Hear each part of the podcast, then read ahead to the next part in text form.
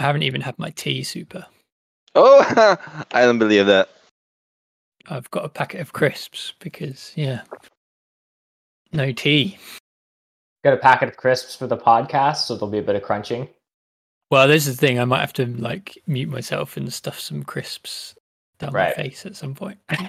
Fair enough. Do not mute yourself when crunching. What's that? Um, misophonia or something. People don't like it when they hear eating, right? So, thank you for joining us, Weber. Much appreciated.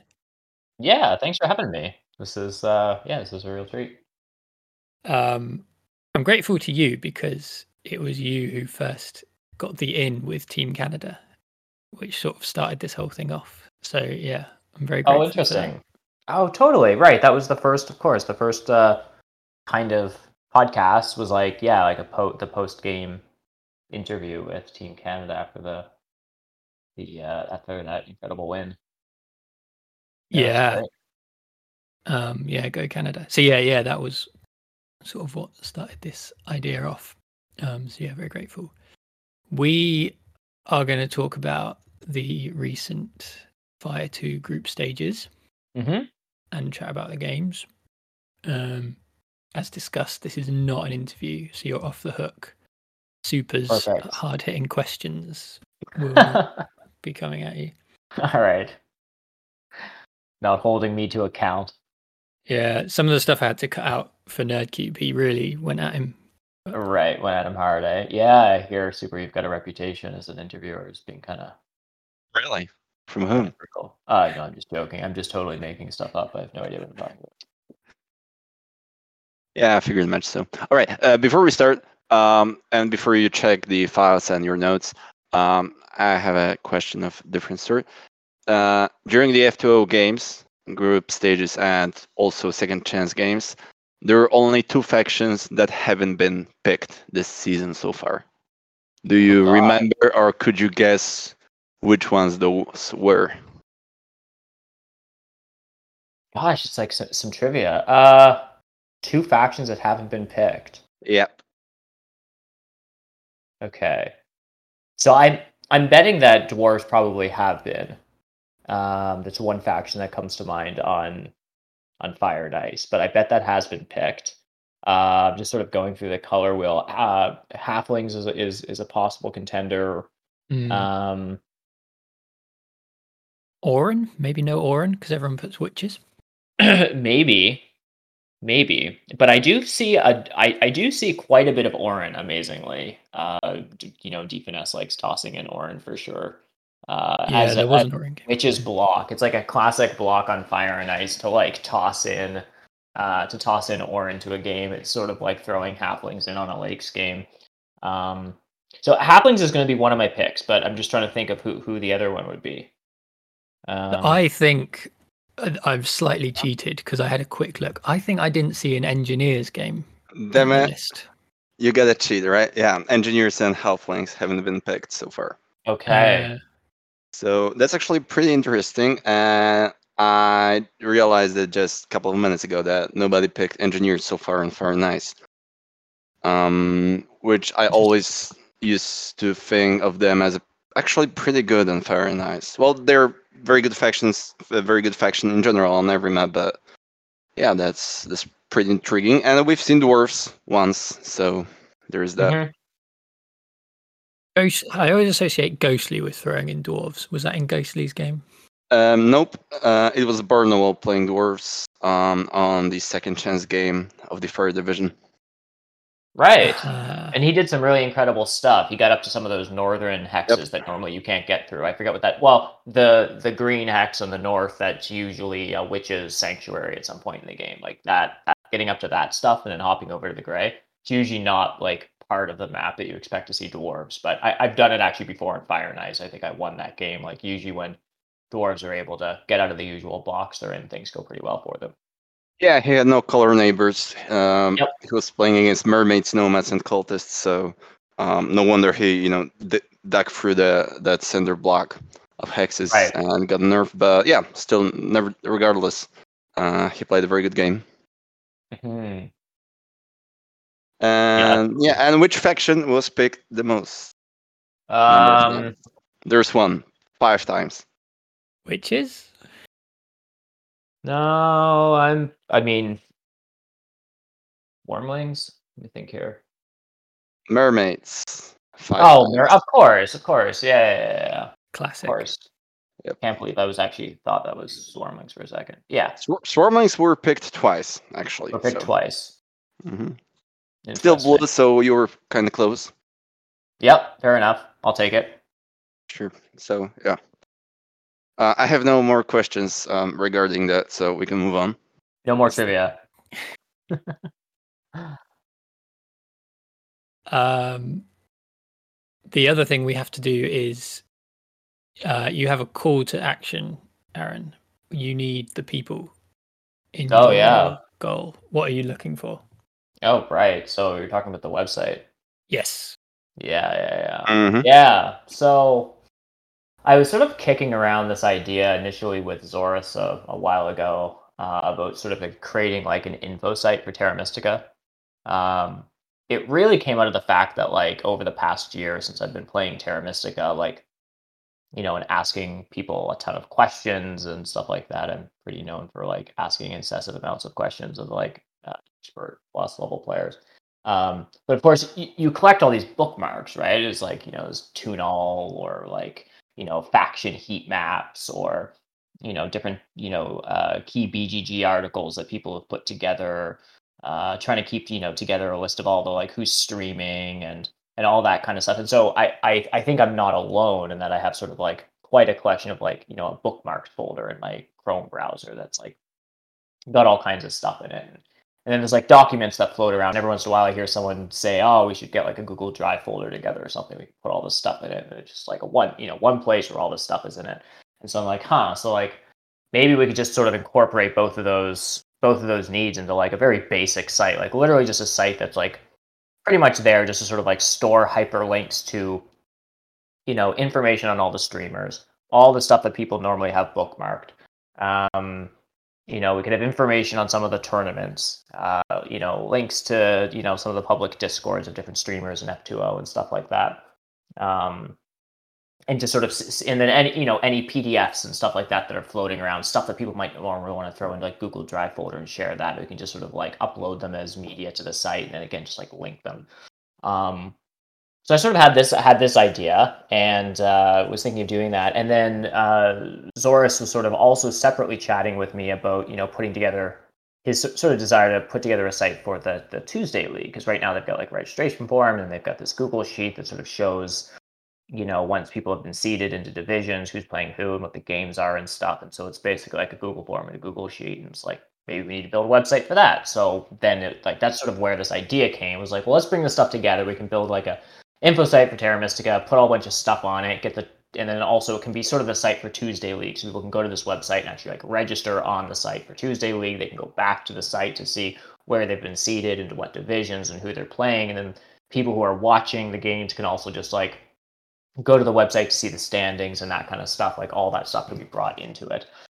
Um, so that has, so, is sort of the idea behind the site. And I've chatted with a number of people in the community, and people have added suggestions. It's sort of been growing from there. Uh, I do have a bit of a framework sort of for a site built out on a couple of different platforms, but I'm still sort of kicking ideas around about the best way to sort of tackle some of, especially the uh, the TMTL stuff, like how best to build a registration form and do the sort of seeding stuff and show all the results. Like, is there an application I should be considering to like get set up to manage all that stuff and then like iframe it into the site or like h- how is best to sort of manage that kind of stuff. And so i have been asking a number of people in the community of like hey are there any web de- web devs around? Right? Like um i'm a, a bit of a like i'm a data person is like part of my day job so i like not really a programmer but i sort of work in like sql and different types of code. So i know a little bit of like programming stuff but i'm not you know i can't build like a full on web app or anything like that. So I've just sort of been like putting feelers out there in the community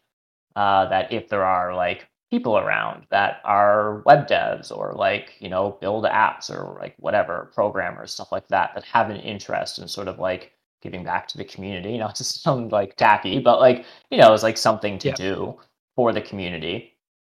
uh, which lots of people do, uh, are looking for an avenue to, to to sort of give back, then this would be a great thing. And so, um, yeah, I'm. It's it's still early enough in the stages that nothing has been like completely fleshed out and like this is how we're building the site this is how it's going to look like i i need people to sort of come in with knowledge and experience and like a bit of uh, creativity and actually like uh, help me flesh this out and figure out the best way to sort of execute it so that's sort of the call to action is like uh, anyone with any interest in helping out or providing feedback on this while it's still in the infant stages of like design uh, please please reach out to me with any kind of feedback or questions but particularly if you're a developer that's looking for a way to sort of give back to the community. Yeah particularly programmers. Um yep. that's cool. It's it's a really great idea. I really yeah very like cool. it. yeah it'll be yeah exactly like you said. It'll be really useful to have a central place. Um, Hmm. it's fantastic so yeah is the best place your discord if i put a link to your discord is that the easiest way Probably. I mean, people can just add me as a friend on Discord, uh, so they can do that if they want to. But yeah, I, I often just like that's part partly why I, you know, set set up that Discord, which is for people to be able to find an easy way to to uh, connect with me. So that that's also probably just the easiest thing is you just like link the Discord, people join that, and then find me in there, or just post in general or whatever. And yeah, can also DM me on BGA. I'll eventually see those messages when I log in, which is many times a day. So sure Yeah. build something cool nice i love it let's do it. Um, right. So, have, have I mentioned what we're actually doing? We're reviewing the the group games of Fire of Fire Two Open. Did I say that? I don't know. Uh, yeah, you mentioned, mentioned it. briefly. So Okay. I've I've got this wonderful Google sheet open with all this stuff in it, and so I'm ready to review games if that's what you want to do. Let's review games. Um, I presumably, I, I presume we didn't all watch all the games, and in truth, I've been quite busy, so don't tell Bizzle. But I didn't watch all of the games. Um, so feel free to jump in if you did watch any of them. The first one in the Fire Division was of this parish, Ghostly, against Nerdcube and Bowser Hugs, but Babuk won with Witches. Um, I, I didn't watch that game, but I You- was sad you that did or Ghostly didn't? win. I didn't. I did not. Okay. I watched it live actually, and it's Oh, you stayed up. um I think so. Yeah, I, I think I did. I watched the whole thing, um, and at this moment I had this strong feeling that.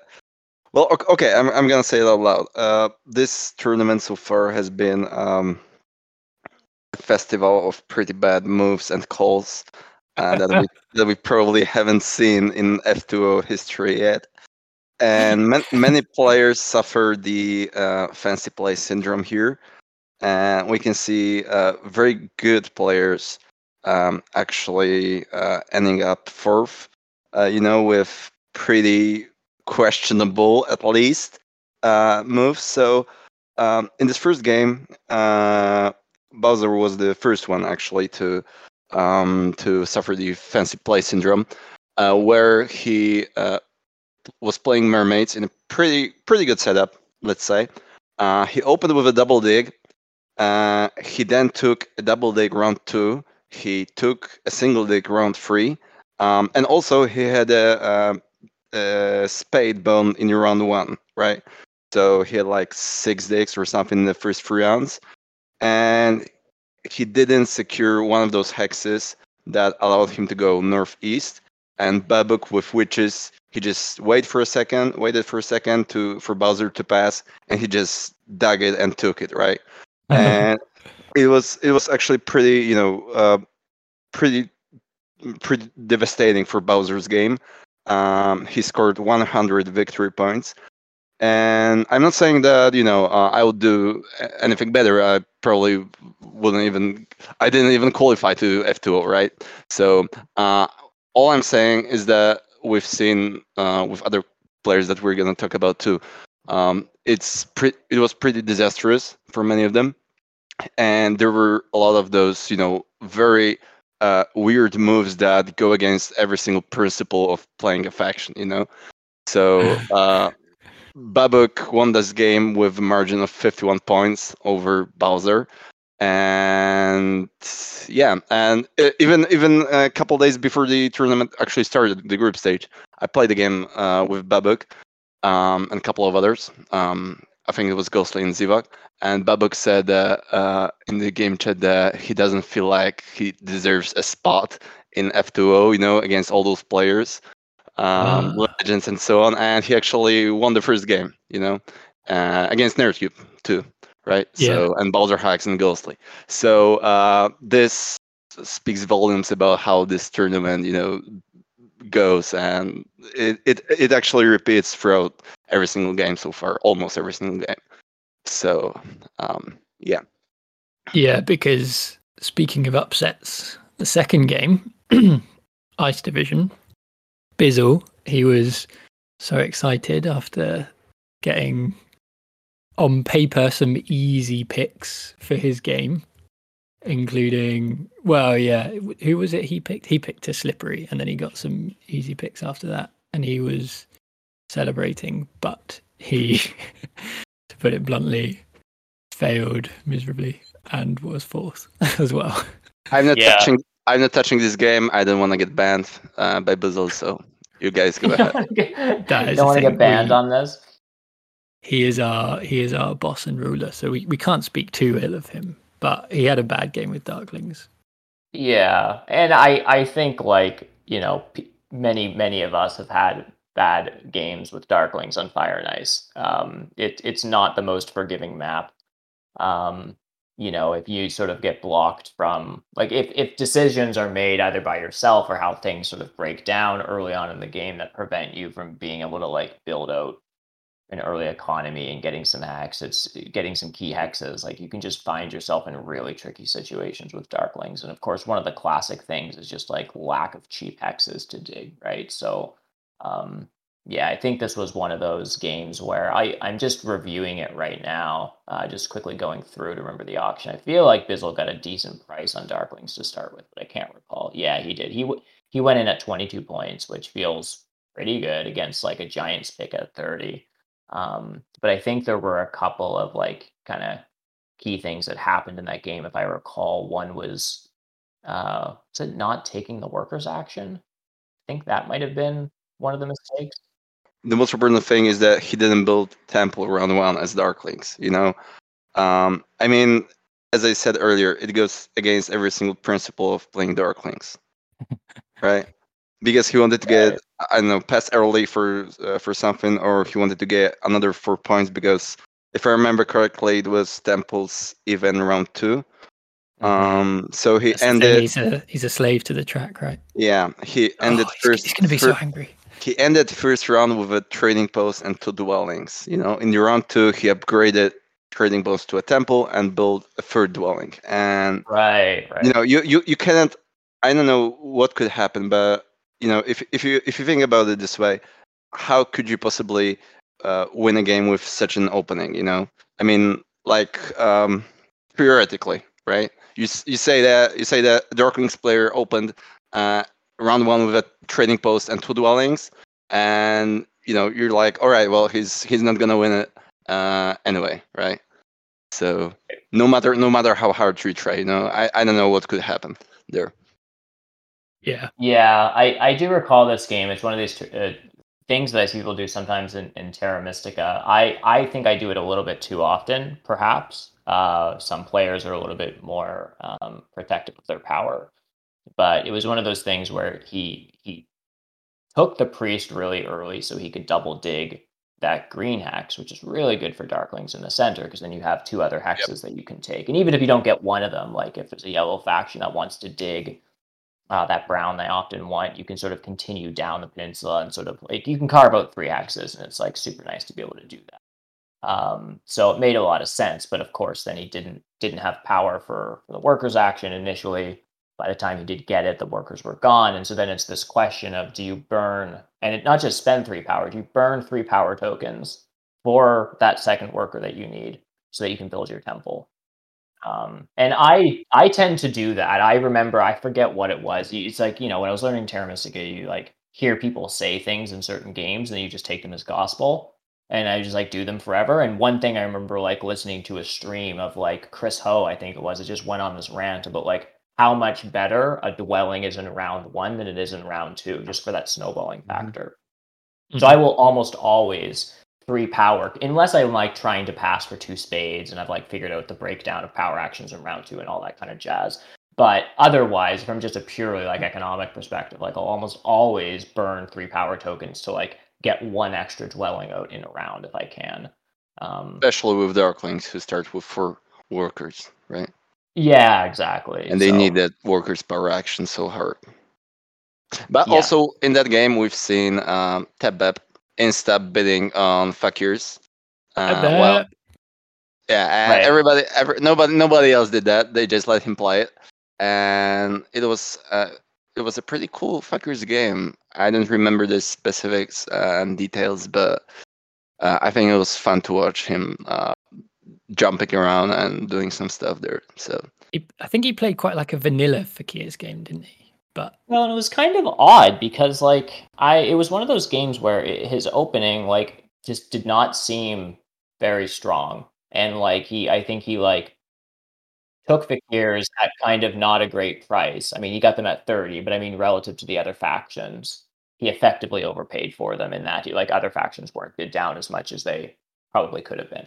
So, you know, ta taking Fakirs with not as much of a point margin against other other players, of course, no landscape. And then yeah, round one was basically just like spent power on a bridge and then just like built a dwelling.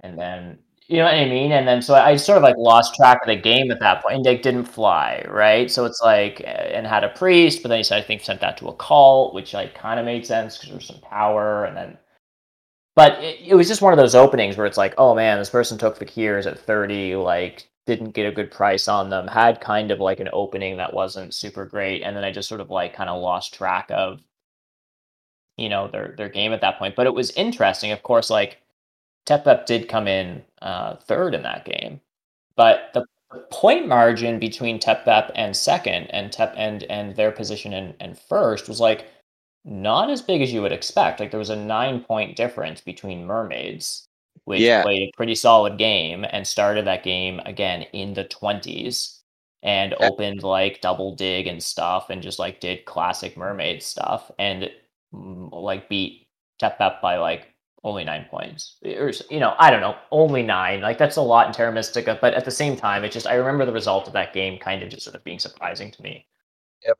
especially uh, mermaids had a almost uh, sorry mermaids had an uh, almost dream opening you know? He uh, ended round one with temple for dwellings. He passed on yeah. to uh, coins uh, six coins past tile he put a priest to water you know? He had an, another double dig or single dig double dig Yeah. probably. So yeah uh, against such an opening you know uh, playing Fakirs for 30 with bridge round one and no flying there, um, and he lost by nine victory points, I think. Um, well, uh, I'm not sure how um, how Ninja actually um, played that game in the end game uh, in the latest round, so um, maybe th- there was something uh, right there, uh, some mistakes made, but yeah, in, in general, I think uh, he could he can be pretty satisfied with uh, with the outcome. yeah for sure for sure my um my statement about Tepep, and I I said it in the chat, but I'll say it now. He is a future Fire to Open champion, and that this game from Tepep was him just putting his stake in the ground, finding his feet, right and he's going to come back and win it. And I'm saying it now, and when he does, it might not be the next tournament. It Yeah, might he be the just want- tournament after that. he just wanted to check if it's worth his time, you know. right so, yeah. between snacks and and so on.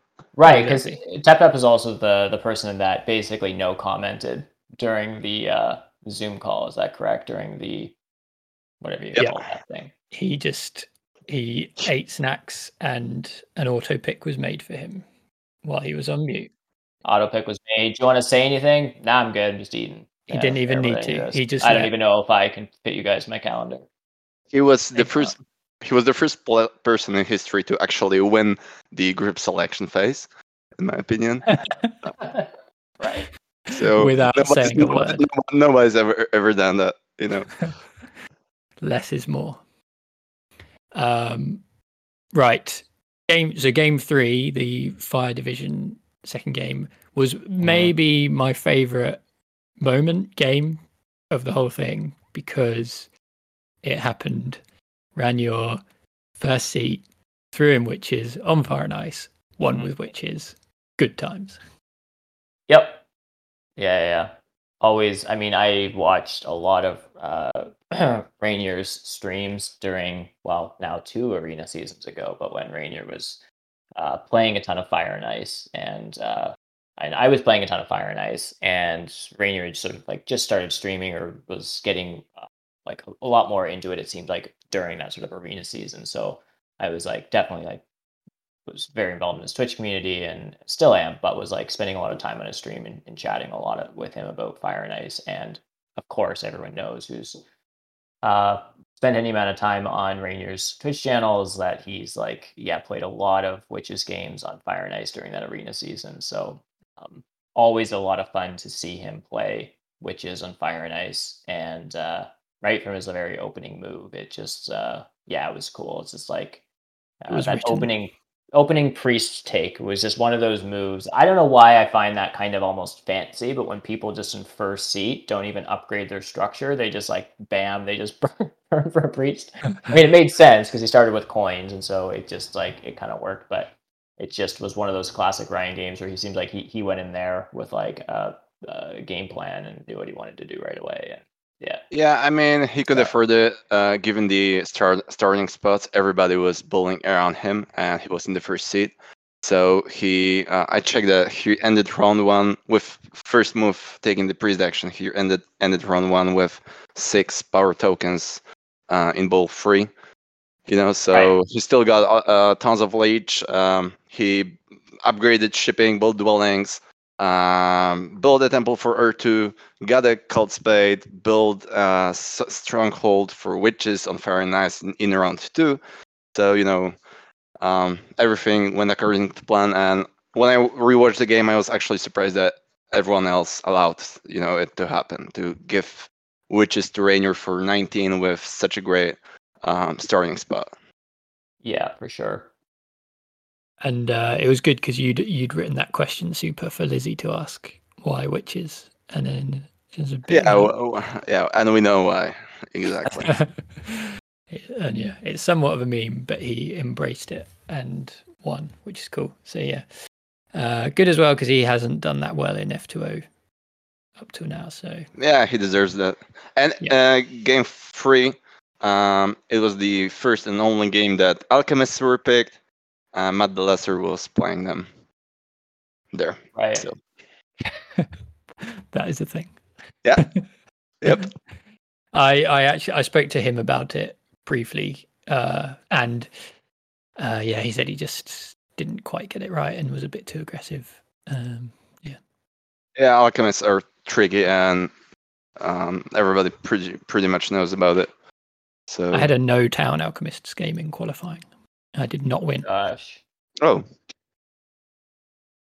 It it seems it seems to be the case that even after a you know a, a fire and ice season that people you know was fairly popular, lots of chatter about, uh, and uh, yeah, that it's just like there, there hasn't the, the the expert community has hasn't really come up with an obvious way of like how to play alchemists on fire and ice. Mm. And Yeah. so it's you know you see these tables where like there's you know packed of like solid players that will just toss an alchemist right, and someone jumps on them and it's like you know some people have good games with them, some people have really hard games with them, but there doesn't seem to be any consensus. It's kind of like make it up as you go. I played, I think it was like Nerdcube with a, a game of Alchemist, like I can't remember what it was a number of weeks ago, and he was kind of just like messing around. I think it might have been been a blitz game. He did pretty well, but it was still like he took a completely different line, and it was just like another example of like, yeah, we still don't really know what to do with alchemists on this map, so um, you know, it's uh, you just kind of make it up as you go. So I kind of found that like a little bit gutsy of you know for someone to be willing to take alchemists in such like an intense tournament game because there's there isn't really an obvious game plan for me uh, and like how to do super well on alchemists and Fire and Ice. Like things can break for you okay in round one, and then if they don't, it's super unclear how you recover. Um, Yep. Yeah. Um, game four. Game four, only game with a previous champion in Gino, but Zitcob won. That's right. I didn't watch this one either. Did either of you guys watch it? uh, some I- Uh, if you look, you know, at the um, finishing scores, uh, it was very, very close game. Zit Cup ended with 146. Uh, then there was Herdigler with 100, 139, all and both both Gino and Fumiko Tone with one point less than Herdigler.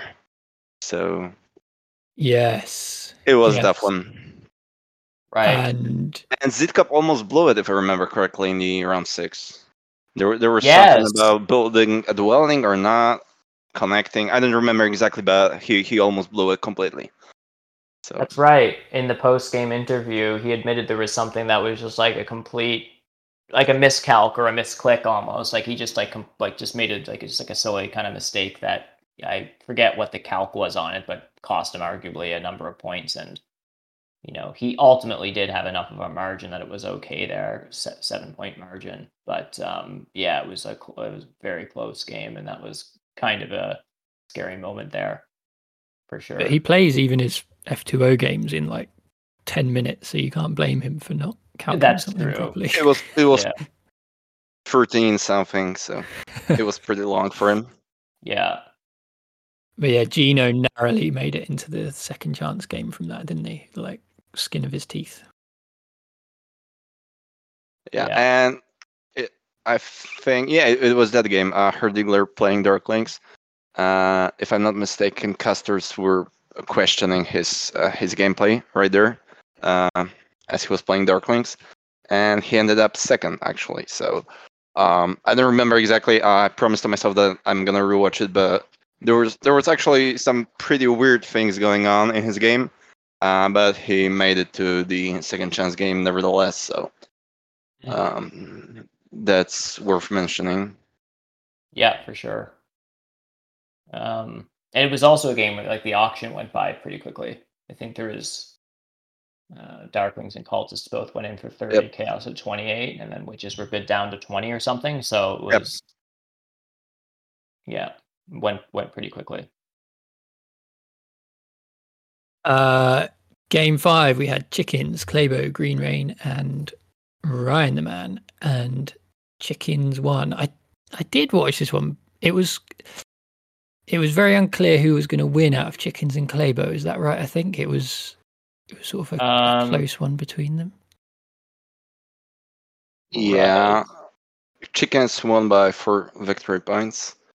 Um, Oh, I I remember this this game. This was the game. Um, I mean, as we're talking, I'm like madly cycling through actions to try to refresh my memory. But this was the one that in the opening, the casters were like, "There's two options for what Claybo is going to do here: is nomads, this or this." And then you take right, the you're right, yes.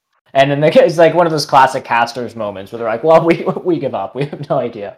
Um, he That's took Claybo. temp ship, right? Is that what's going to happen here? He starts on temp ship, but then doesn't take double dig or something.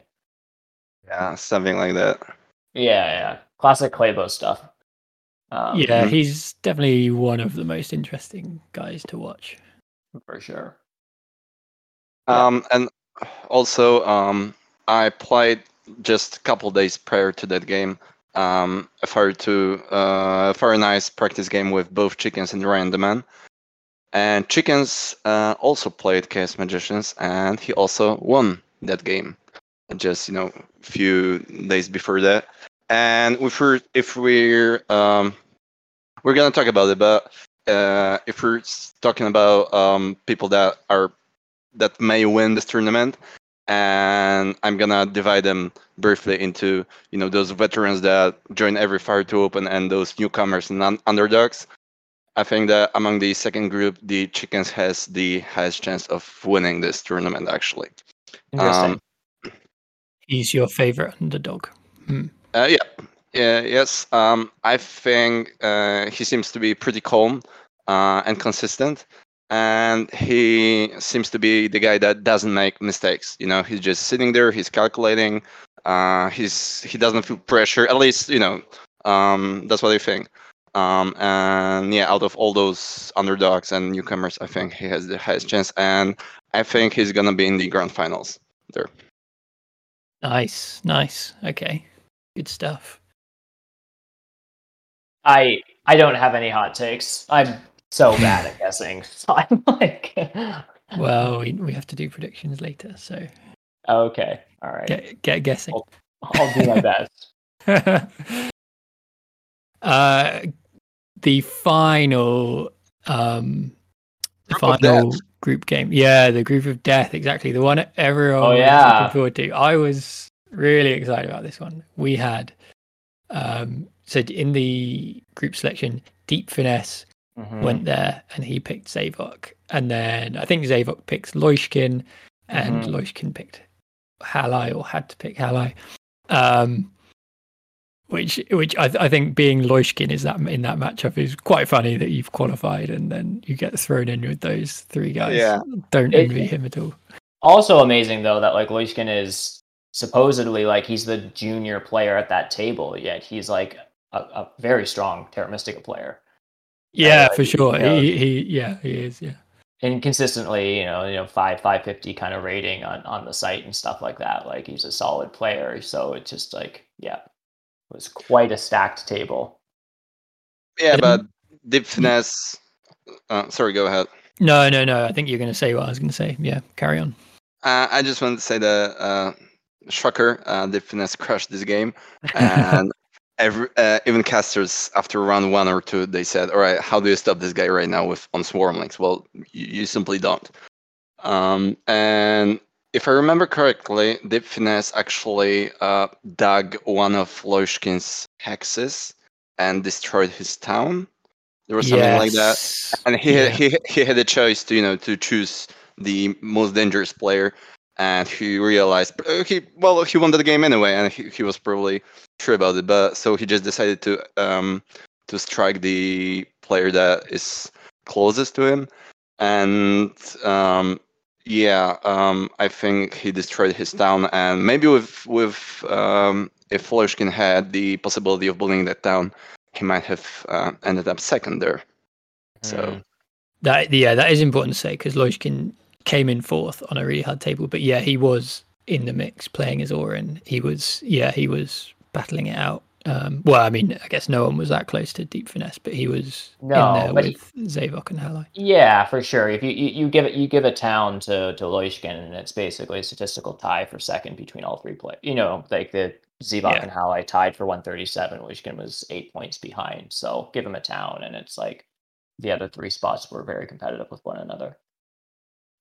Halai was actually doing some sort of wacky nomad stuff, and I think he Yeah. he didn't. What did he took a what favor tile? Did he take Yeah, he Earth? took Earth Earth two, and then didn't upgrade digging. In it. Right. And he, yeah, it was weird. It was just one of those weird like openings where uh he didn't have a ton of power, so his first two actions were just build a temple. So he basically he just like rushed Earth two, because that's a thing on nomads. Um, you know, didn't spend his power on anything else. Like, yeah, it was just sort of a, a funny, funny opening. But Um, then he did get four towns and sort of made a really late charge and tied with tied Yes. with Zavok, but beat him into the second chance game on a tiebreaker. I think. One coin, right? Something like that. One Yeah, coin difference. Or maybe like even like end game points or something. Oh, maybe. Right. It was a funny game though. Right from the auction, I wasn't entire. Like, I think the auction was pretty wrong. I don't know what the correct evaluation was, but it was one of these games where Swarmlings went in at like twenty-five or something like that, and you know, it's just like it's kind of hard to evaluate that kind of stuff. But it was just a classic game where like you know, Swarmlings in a like they're, they're a sandwich faction, but like how much do Swarmlings care? And the answer is not at all if they can get a second town. And the way Halai played, he just like like Deep Finesse was just like able to get that northern town. And so at that point, then like who cares about the sandwich, right? Like the, the difference between you know having any sandwiching and not is just like being able to find enough room on the board for for a second town. But it's just like Swarmlings are just one of those broken factions that should always, almost always be bid down. Darklings are just like can be kind of a nightmare to play on Fire and Ice. Yet they were bid down like ten points below Mhm. Swarmlings or something like that. Like, yeah, I feel like there was some sort of funky stuff going on where Swarmlings just like went in at a great price. Deep Finesse was piloting them, who's an amazing player, and then like everything that could break well for them did, basically. It, Sort like my a my analogy game. here. Sorry, we carry on. No, that's it. Yeah, yeah, go ahead. Uh, my my analogy is this was like um, was like Federer going into Wimbledon in the first game and kind of just winning in straight sets. So you don't really get to see how good he is, but he he looks really solid, and that was deep finesse in that game. He just looked like Mhm. pretty unruffled, won it fairly easily. Looks very dangerous for the rest of the tournament. I'll have to trust your tennis analogy because I admittedly don't know anything about tennis. That's what Wimbledon is, right? this game there's there's one more thing uh, that has to be mentioned is that it was almost exactly the same setup as in the first game of the international clash where europe was Mm. playing swarmlings and they've won actually um, by quite a decent margin there and having zivog and halai in this game uh, i think halai was absent actually so uh, it was td chong who replaced him uh, in the teams europe um, that week but I was really surprised that Zivok didn't bid on Swarmlings as heavily as uh, he did uh, during that game, which he was actually piloting that first game of the international clash, right? And known. Yep. And the setup, uh, the track and pass styles were pretty similar. Actually, this one, uh, we discussed it a bit. This one was actually better, right, for Swarmlings than the Yeah, slightly better. Yeah. So, What um do you guys have any opinion on Zavok's sort of solo live play debut? Does he what do you think? How how good is he looking? I mean, it was just one game during the group stage. You know, Z- Zivok is um, is an amazing player and a legend, but he's not a god anymore. So even uh, it's it was just a single game, you know, and every, every, every everything and anything can happen there. Um, he actually tied for second, um, and the only mistake that I think he did was he didn't bet on Swarmlings, and that was pretty much it. That can happen to everyone, you know. Right. Uh, uh, yeah, I, I I think Zevok looked really good in the qualifiers. He beat you in the Oh, yeah. qualifiers, didn't he? Super? Uh, well, obviously. Which yeah, I mean it's no mean feat to beat Super Kazani. So he must have been playing well. So yeah, I think again one to watch for in future tournaments. Mhm. I, I yeah, I think it was a bit of a shame that this game was not so close. But Yeah. it was cool to Yeah. see Zevok and Deep Finesse playing each other, definitely. For sure. Yeah, it was definitely a good game. So that was our group games. And then Mhm. last week, yeah, last week we had the two second chance games. So Right? the three second place players from each division and then the closest third place player or had a game and you had to win to go through into the division finals. So in the fire division we had Claybo, Barnawal, Matt the Lesser and Ghostly. So that's that's a cool group, uh cool players there. Um and Claybo did it with mermaids. Yeah, this was also the game that I I casted, so I do recall a good bit of this. Ah, yes. because I didn't watch it. Well, the the the, the commentary is phenomenal, so you should go back and watch it. I mean, it's me, it's me and uh, it's me and Bizzle memeing around for two hours straight. So what more could you ask for? Um, yeah, that was a that was a blast of a cast. Uh, Bizzle had messaged me like, I don't know, a couple few hours before the game or something like that to ask me if I could jump on and cast. And oddly, the only thing that I was had to sort of say maybe at first was sort of for a silly reason, but I was like, I have a haircut haircut in literally forever because nothing has been open in Ontario where I live, but things have just opened up. So I made a mad dash and left the house, got my hair cut so I would look great for the stream, and then came back and said, "All right, Bizzle, I'm ready." I have Yeah. a snazzy haircut. I can be on camera now. Exactly. So the joke is like I I quickly was like, "Oh no, I'm going to be on stream. Give me a minute," and quickly ran out of the house to get my hair all nice for the stream. I assume that I thought that Bizzle sends around hair and makeup people before the cast. Does that not happen yet? Not not to not to Canada. He's yeah, the airfare Hmm. is too expensive. It's too cold here. So Yeah. Um, was was Claybo doing anything controversial in this one, or was it a fairly standard Mermaids game? Um, I actually don't think so. Surprise, surprise. Like I think he kind of played like a pretty normal kind of mermaids game. The thing that was like a little less normal, I guess, was that like um by sort of mid-ish game to late game, like he had an advanced shipping and ended up sinking resources into upgrading digs. Um, I don't okay. think that was like part of his plan early on. And I think Claybo often jokes that like he doesn't have really plans going into games. He just sort of like, you know, sees how things break down and sort of adapt from there. But um yeah, he ended up having to uh I forget what it was. Oh, Matt the Lesser was playing Nomads. Claybo started in the south and in the eastern part of the central peninsula, but didn't start in that classic mermaid spot right in the center of the board and then nomads opened stronghold in round one and and smashed pretty early that the like that blue and black hex. So he just had this random dwelling in the south and needed to connect by digging through that brown hex. If that makes sense the brown hex that you know Mm. is in the center that is sort of like mermaid's backup. So that was i remember that was sort of claybo's like that was where I think the game kind of changed for him because he's like okay so i'm not like connecting through a ton of shipping i'm connecting through like an expensive dig. And so he like sunk resources and upgraded digs and, and did that a little bit. But so it you know it was a you know slightly unorthodox game in that regard but otherwise it was just like you know most of his rounds he was just like yeah doing good stuff. Cool. Um, so he, yeah, he gets through on the second chance in the fire division to the finals. In the ice division, we had Hard Diggler, Gino, to Slippery, and Halai. So again, some of the Team Europe folks in there, but again, they did not win, and Hard Diggler won. This game, I think it was Rainier and Bizzle casting this one the other day on Yes. Saturday. Uh, yes, and Rainier said uh, uh, he reg- he almost said that he regrets casting it and he doesn't want to cast it anymore um, because he saw what Halai was doing with his beloved witches.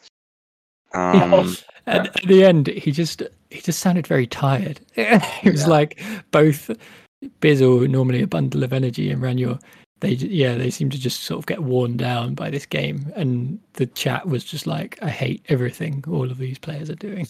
yeah, I didn't actually catch this game, um, and uh, yeah, some some of the videos have, have been a little slow to get up to YouTube, so I, I haven't uh, had a chance to watch the VOD yet on this. yeah, Chris, come on. Um, I th- so I've seen uh Matt Hard Diggler posting that he actually thinks that this is his best game ever. Have you seen that in Zor- in Zora's best game thing at all? Yeah, I think I saw that somewhere, uh, Interesting. but I, I don't remember his argument. Why? Why? Do, why? Why does he think it's his best game? Um, he says it was rip rip. It was the. It really was probably my best game ever, especially considering the stakes and how different I looked at certain decisions to compared to everybody else. I was going to argue that in that that in chat and realized I should probably just make a video. So he, he might make a best game video. I might be getting this totally wrong and he might be talking about his other game, but I, th- I think this is what he means, which I think is quite interesting if um you know if everyone seemed to be saying that this was, you know, a low standard game and they thought people were making bad moves. Uh, but Matt seems to think that he did well to win, uh, which, I mean, like winning on that table is always like a really good achievement, beating some awesome players. Um, but I think it's also that thing where, you know, uh, a high econ game where you make four towns in a town round is is impressive, but what arguably takes more skill is a scrappy game where you have to sort of fight for your points and there's not easy scoring opportunities and you have to get the win despite you know tricky odds. So fair play to him Yeah, but um, also I talked to Halai a couple days later. I was watching him playing Castles of Burgundy, and in the in in that game uh, he made a mistake in the very first move, uh, and I asked him about it. Right? Why did why didn't you take the additional action that was given to you? And he said, and he just said, "Oh crap! I didn't know this. You know, the inter- interface confused me." And he added that he's not. Uh, how did you? Yeah, I think he just said that he's not a particularly good gamer right now.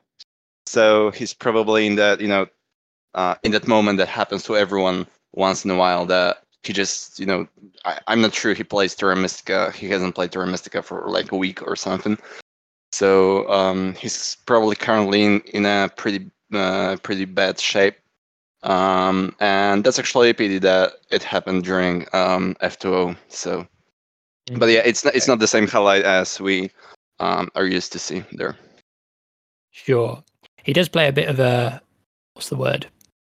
Uh I was gonna say he, he plays a kind of all or nothing game sometimes, you know, where he uh he accepts loads of leech and goes all out and it either means he wins by a mile or he doesn't win. Right. He's sort of high risk, high risk, high reward kind of games. I agree. Yeah. Which in a tournament like F2O, maybe you have to play that way. Um, because you're going to have to win every game if you want to win the whole thing. So you've got Right, to go right, for right. it. And there are the, and there aren't that many games, right? Mm, Right. exactly. Um, cool. Yeah. So those are our games. So yeah, folks can, as you mentioned, whether folks can watch most of them on YouTube. uh, on the channel. but Chris has been busy, so there's a few that you can catch on Twitch channels and stuff. But um, they'll they'll all be up there eventually. Or Apparently this weekend Bizzle's working on it. So there we go. They'll be up. They'll be Yeah. up. Trust, trust Bizzle. Um, Right. So yeah, all like uh, I mean, as usual, the production quality, the casters were fantastic as usual, and the chat was good as well. Mhm. So we have coming up the Fire Division finals and the Ice Division finals. So, uh, oh, wait, today? That's not right. Is it today? yeah, Yep. yeah, yeah, It's today. What? Oh, this is going to be late.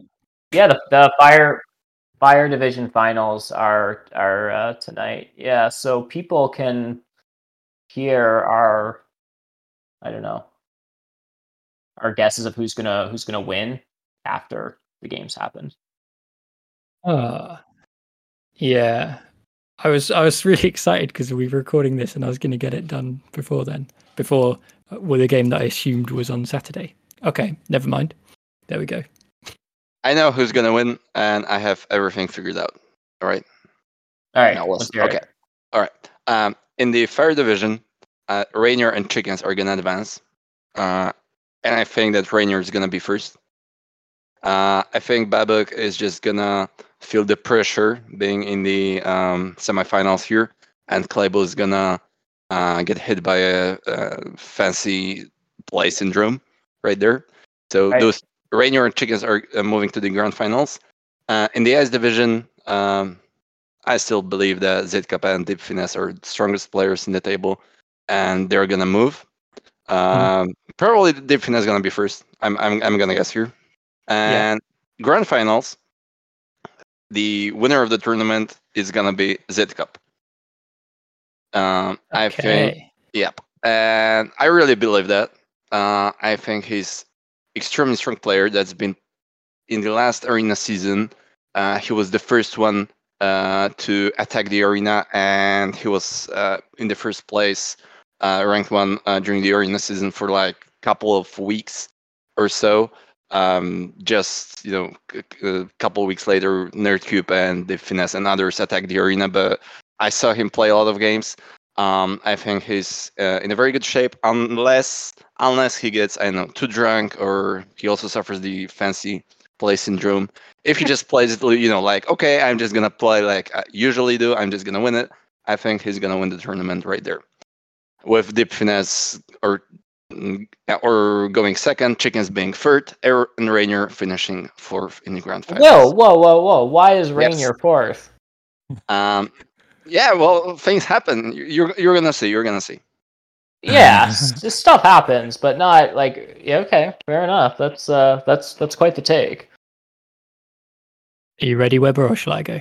No, I'm happy to propose an alternate. Uh, yeah, an alternate line that this that this is going to take. So I I it was interesting just just if I can back up for a second for you to uh, sort of characterize Halai's play as being kind of high risk, high reward.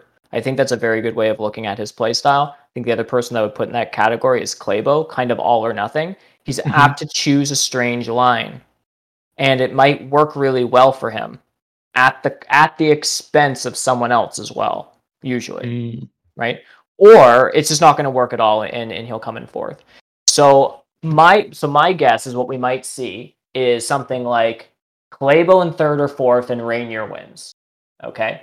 Or Claybo. so Claybo does some some really you know strange and wild and exciting stuff. Uh, you know, this evening on this game, if it sort of blows up in his face, Rainier's going to win, and Claybo's going to hit a third. Is my guess. Or Yeah.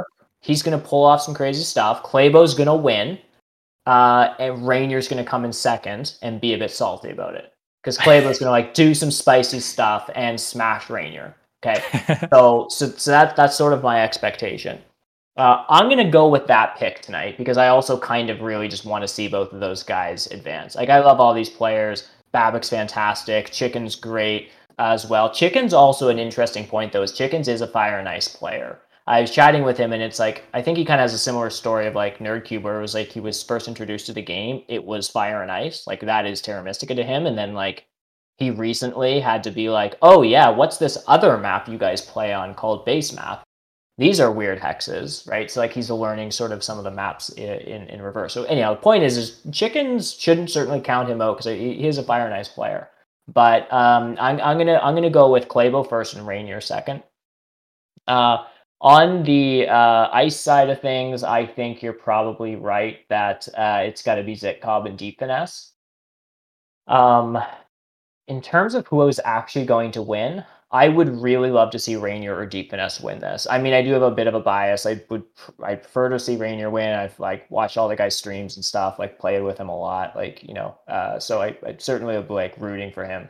But it would be just really nice if if like you know Rainier, Deep Finesse are certainly part of a group of like five or six players that are like arguably some like some of the best in the world, and it would be nice if like one of those guys like won this tournament. Like an upset would be hilarious, like if Ninja wants to pull this off, but it would also just be nice if like F2O produced a winner for this season that like like was one of the best players in the world. And we do have an opportunity here uh, for for both Rainier and Deep Finesse to advance to the finals. So I think Deep Finesse and Zip Cobb are going to advance. And I think it's going to be between Deep Finesse and Rainier in the finals. And what I would really like is for one of those guys to win and the other to come in second by about five points or something like that.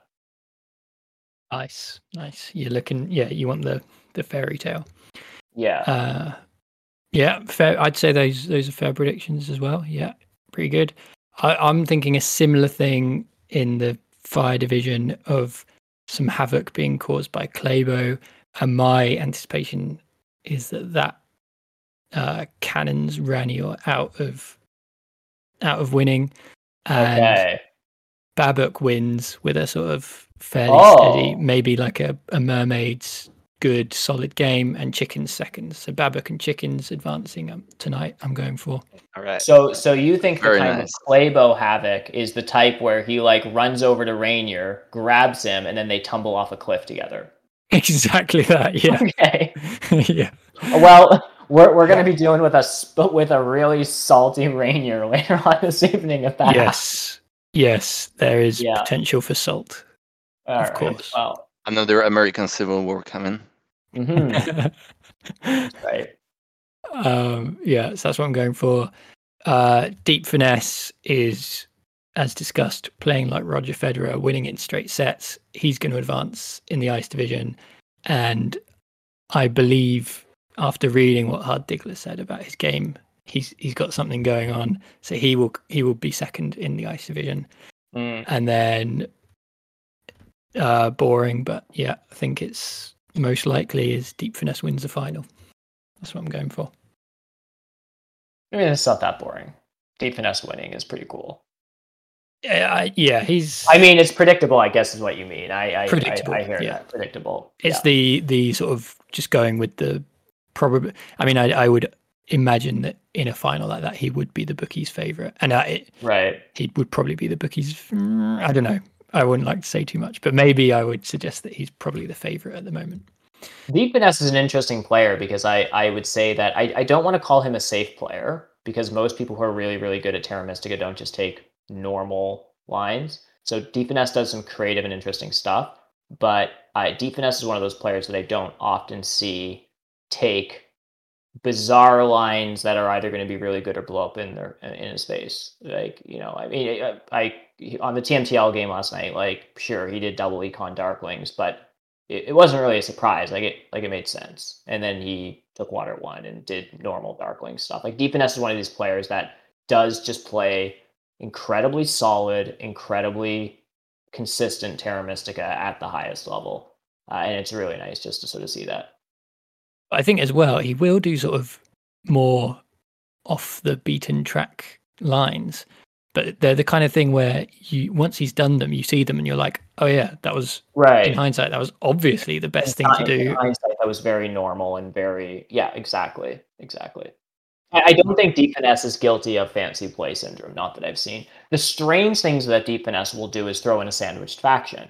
Or if you're playing Lakes, he'll throw in Halflings because everyone wants cultists. Or if you're on Fire and Ice, he's going to toss in Auren, even though there's no landscapes because everyone wants Witches. Like he, like the normal stuff that we all know how to do, the sort of mend factions where we all understand how that's going to break down and who's getting what past tile, and we all benefit from it.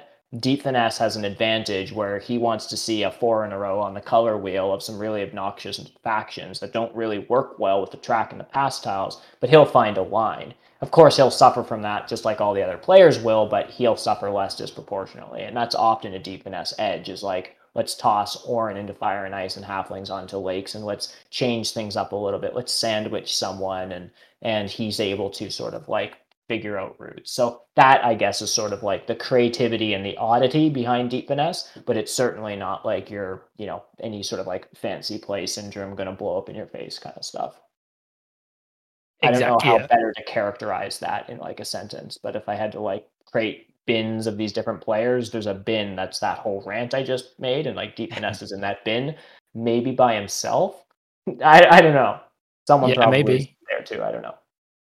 No, I, th- I I entirely agree. I think that's yeah, very well said. He sort of yeah puts everyone out of their comfort zone and knows that he will be the best in such a situation. It's it's cool to watch. I agree. Sure. Ah, excellent. Cool. Right, we'll um we'll write up those predictions when I do the edit or whatever and see who was right. Um, mention one thing, uh, if I yes, may. Um, I, I I understand both of you. Uh, just looking back to the mm, grand finals and you know who's actually going to win the tournament.